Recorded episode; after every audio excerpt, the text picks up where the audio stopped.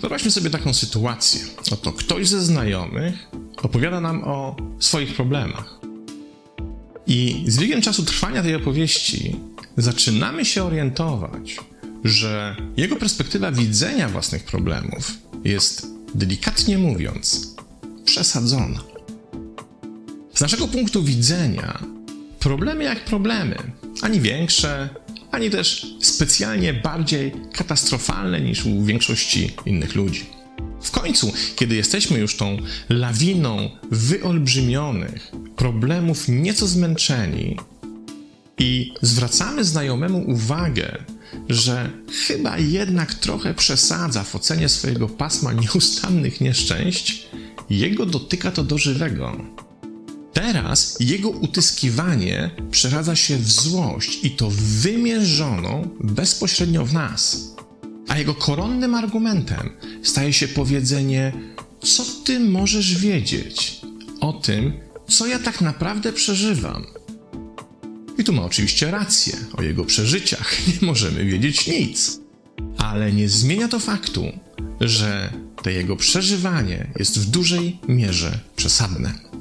Czym zaś kończy się taka rozmowa? Znajomy czuje, że lekceważymy jego cierpienie, a my czujemy, że najlepiej by zrobił, wyjeżdżając na rok do Afryki i dołączając do Korpusu Lekarzy Bez Granic, żeby zobaczył, jakie naprawdę ludzie mogą mieć problemy. Mechanizm, w którym ludzie przeceniają swoje problemy, jest tak naprawdę ciemną stroną kilku psychologicznych efektów. Pierwszym z nich jest efekt zwany autowaloryzacją. Odpowiedzialna jest ona za takie selektywne przetwarzanie informacji, by samych siebie widzieć w świetle dużo większej samooceny, niż gdyby miało to być adekwatne do stanu rzeczywistego.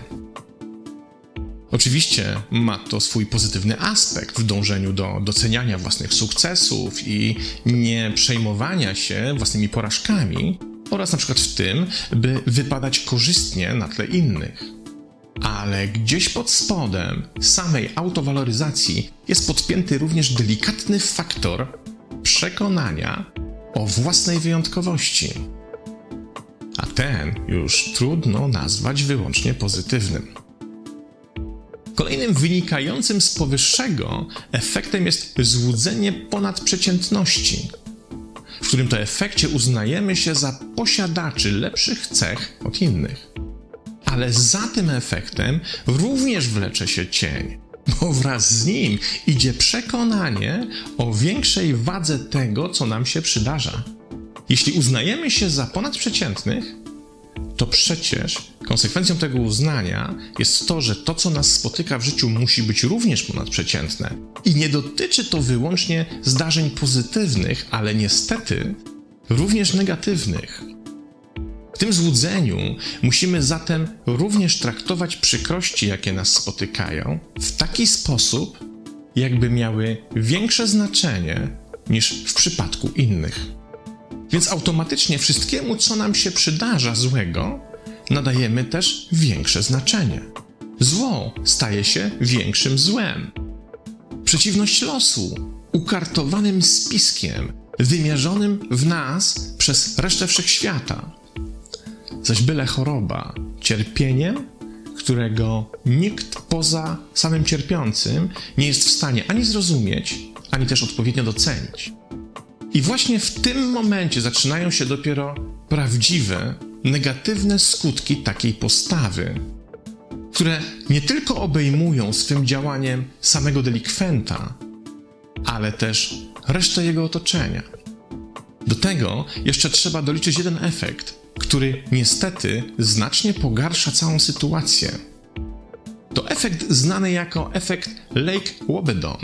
Nazwa pochodzi od fikcyjnego miasta mającego znajdować się gdzieś w środkowej Minnesocie, które wymyślił niejaki Garrison Keillor na użytek prowadzonej przez siebie cyklicznej audycji radiowej oraz kilku później napisanych książek.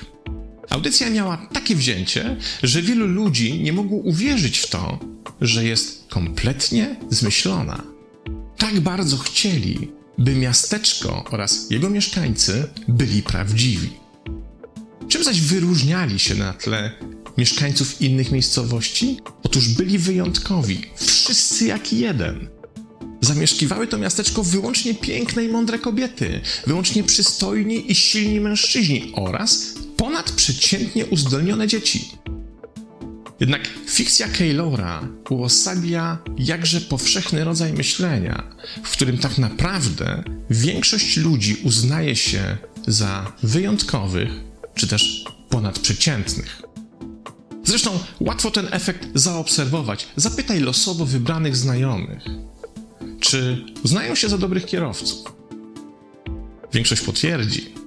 To samo możesz zaobserwować, jeśli zapytasz rodziców, w jaki sposób oceniają zdolności swoich pociech. Większość z nich powie, że ich dzieci są w jakiejś konkretnej dziedzinie ponadprzeciętnie uzdolnione. Niestety ten efekt w postrzeganiu siebie z perspektywy ponadprzeciętnej jest też odpowiedzialny za wyolbrzymianie swoich problemów. Samo zaś wyolbrzymianie problemów i negatywnych zdarzeń czy też doznań jest zbudowane przede wszystkim z trzech zniekształceń kognitywnych, na które sobie niestety nieustannie pozwalamy. Pierwszym z nich jest przecenianie częstotliwości negatywnych zdarzeń. Uznajemy wtedy, że na przykład nieprzyjemności, przeszkody, cierpienie czy też jakiekolwiek problemy zdarzają się nam dużo częściej niż innym.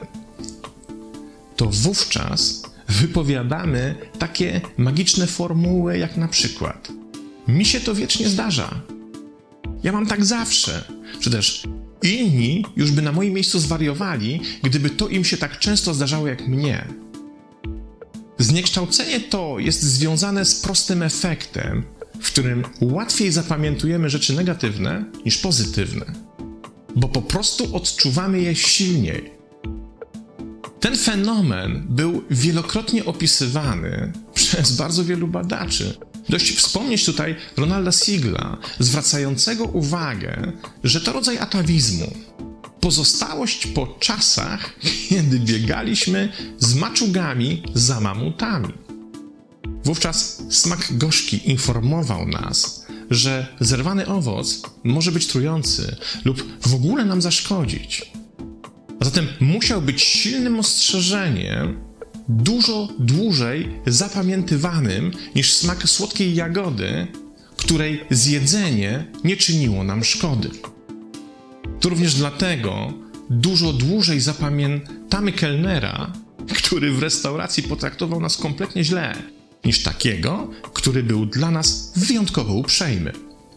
A na pewno o tym kiepskim kelnerze poinformujemy więcej osób niż o dobrym. Drugim zniekształceniem jest tak zwana katastrofizacja, w której przeceniamy znaczenie tego, co nam się wydarza. To widzenie nawet w błahostce wielkiego problemu. To sytuacja, w której w ferworze pracy brak kartek do ksero potrafimy rozdmuchać do rangi końca świata, a zły humor koleżanki traktujemy jako wyraz pogardy nienawiści, której właśnie stajemy się ofiarami. Tutaj uwielbiamy korzystać z kolejnych magicznych zaklęć, na przykład w stylu to najgorszy dzień w moim życiu, to się już nigdy nie zmieni, czy jest źle, a będzie jeszcze gorzej. Z każdym takim zaklęciem podnosimy dodatkowo rangę danego wydarzenia, czyniąc zeń coś ponadprzeciętnie okropnego. Nasze babcie nazywały taką towarzyską atrakcję robić z igły wilby. W ten sposób sami zaklinamy rzeczywistość, nadając zbyt wielką wagę, zbyt wielką rangę danemu negatywnemu wydarzeniu. Tym bardziej wzmacniamy wówczas o nim pamięć i tym bardziej konstytuujemy to, że będzie swoim wydźwiękiem przyćmiewało wszystko inne, co nam się wydarza. Co więcej, często tego typu zachowanie idzie w parze z konfabulacją. Kiedy w biurze brakuje nam kartek do ksero, robimy karczemną awanturę Bogu ducha winnym osobom. Po czym tego samego dnia wieczorem opowiadamy to zdarzenie znajomym, ale już w tej opowieści wieczornej nasi współpracownicy nie są już wyłącznie niezaradni i leniwi, stają się złem wcielonym, które czyha na nasze pieniądze i oczywiście na naszą posadę. Trzecim zniekształceniem jest wyciąganie pochopnych wniosków. To konstruowanie zbyt daleko idących przekonań na podstawie przecenianych, negatywnych zdarzeń.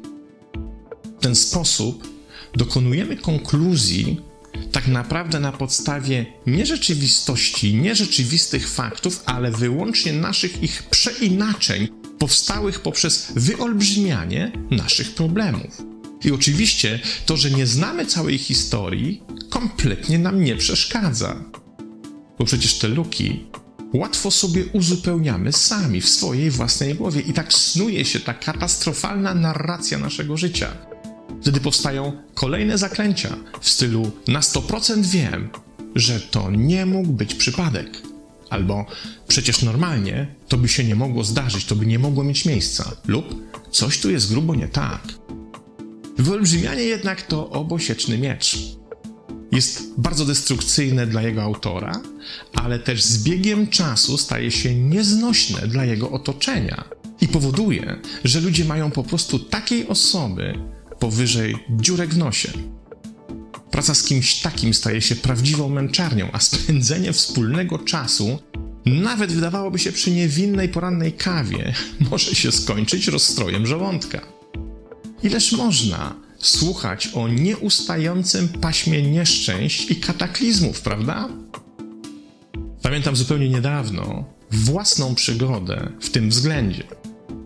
Otóż byłem umówiony z pewną panią, potencjalnym kontrahentem, która poprosiła o spotkanie w sprawie naszej współpracy. I przez pierwsze 40 minut spotkania opowiadała mi wyłącznie własnych, oczywiście niezwykłej, niezwykłej wagi problemach, które ją właśnie spotykają. Z całej jej opowieści wynikało, że ma tak strasznie z wszystkim pod górkę, tak potężne przeciwności losu, takie problemy i niezwykłe zbiegi nieprzyjaznych okoliczności, że po tych 40 minutach jedyne na co miałem ochotę to uciekać jak najdalej. I jedno co było pewne to to, że nie mam najmniejszego zamiaru z nią się więcej spotkać. Tak to niestety jest, kiedy wyolbrzymiamy nasze problemy, jednocześnie odstraszamy od siebie ludzi, zniechęcamy ich do kontaktu. I nie ma to znaczenia, jak bardzo chcemy, by nam w tej sytuacji współczuli, czy też jak bardzo podziwiali, jak ciężko nam w życiu jest i jak bardzo musimy się zmagać z nieprzychylnym losem. Z kimś takim raczej większość ludzi nie chce mieć specjalnie do czynienia. Bo słuchanie o problemach po prostu odbiera energię. Powoduje, że po pięciu minutach spotkania z kimś takim jesteśmy bardziej zmęczeni niż po ośmiogodzinnym dniu przerzucania cegieł z jednej kupy na drugą. Co zatem zrobić, by ustrzec się takich sytuacji, takich mechanizmów determinujących nasze zachowanie i postawę wobec świata i innych? Proste. Najpierw musisz odkryć w sobie ten mechanizm. Jak to zrobić? Podałem wcześniej listę magicznych zaklęć, które mu towarzyszą. Wystarczy, że zaobserwujesz, czy czasem nie stanowią częstej składowej Twojej własnej narracji. Jeśli tak, to niech to będzie czerwona, ostrzegawcza lampka, bo najwyższy czas przestać to robić. I tutaj technika jest zawsze taka sama. Sama świadomość istnienia takich zachowań jest pierwszym krokiem do obniżenia ich częstotliwości. którym to mechanizmie już opowiadałem. Tym razem w odcinku o bezwysiłkowym pozbywaniu się niechcianych zachowań. Zatem trzymam kciuki i życzę powodzenia i oczywiście pozdrawiam.